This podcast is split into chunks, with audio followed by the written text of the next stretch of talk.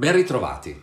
La scorsa settimana gli investitori che speravano di essersi lasciati alle spalle i pericoli che da tempo li stanno tormentando hanno invece dovuto prendere atto che le strette monetarie, il rischio recessione, le tensioni sui titoli di Stato dei paesi periferici, i contagi in Cina sono tutti prepotentemente tornati a tallonarli da vicino.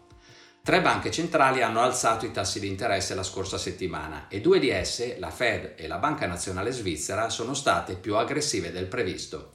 La Banca Centrale Americana ha optato per un rialzo dello 0,75%, come non si vedeva dal lontano 1994.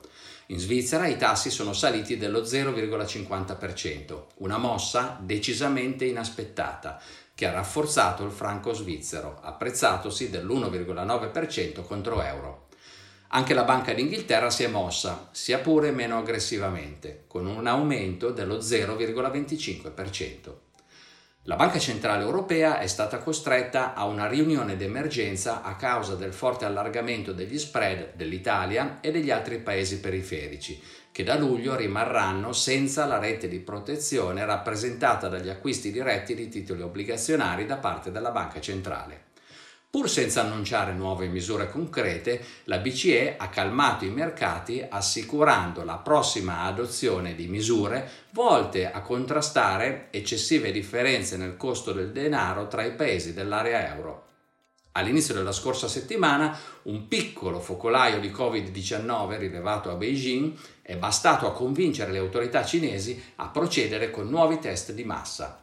L'allarme sembra rientrato, ma gli investitori hanno inizialmente vacillato alla prospettiva di un ritorno delle quarantene proprio quando l'economia cinese sta dando segnali di ripresa, come testimoniato dalla crescita superiore alle attese della produzione industriale di maggio.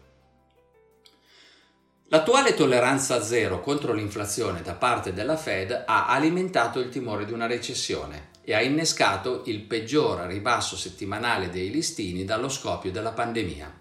L'indice Standard Poor's 500 ha chiuso la settimana a meno 5,8%, il Nasdaq a meno 4,8%, l'Eurostock 50 a meno 4,5%, il Nikkei a meno 6,7% e l'indice MSI dei paesi emergenti a meno 4,7%. Perdite anche per le obbligazioni societarie che hanno subito un deciso allargamento degli spread.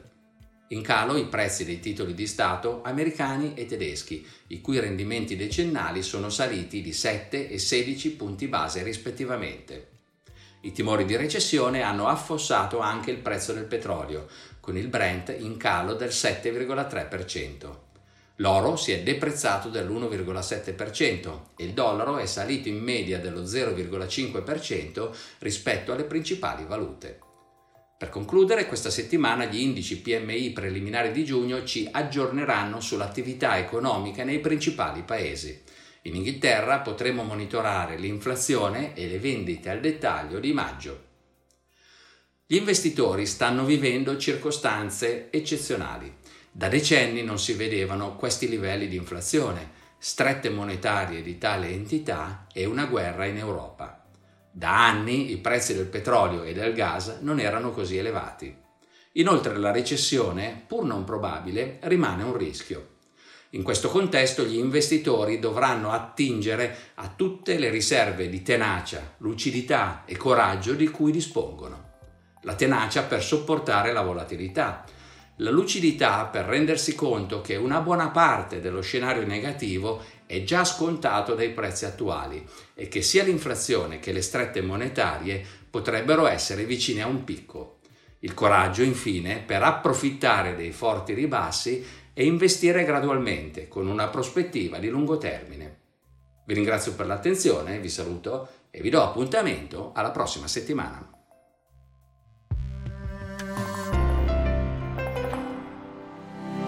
Presente registrazione audio ha finalità meramente informative. Le informazioni in essa contenute non rappresentano un'offerta di acquisto o vendita di prodotti finanziari, una raccomandazione di investimento e non sono da intendere come ricerca in materia di investimenti o analisi finanziaria. Le opinioni espresse riflettono il giudizio di Amundi al momento della loro diffusione e sono suscettibili di variazioni in qualunque momento, senza che da ciò derivi un obbligo di comunicazione in capo ad Amundi. Non si garantisce l'idoneità a qualsiasi scopo di investimento delle informazioni fornite, le quali non devono essere utilizzate come unica base per assumere decisioni di investimento. Eventuali dati riferiti a performance passate non sono un indicatore attendibile di performance attuali o future. Investire comporta un sostanziale grado di rischio. L'investitore, prima di qualunque investimento, è tenuto a prendere attenta visione della documentazione relativa allo strumento finanziario oggetto dell'operazione, la cui sussistenza è disposta dalla normativa vigente. Le informazioni contenute nella presente registrazione audio non sono dirette alle US Person così come definite nel US Regulation Act della Securities and Exchange Commission.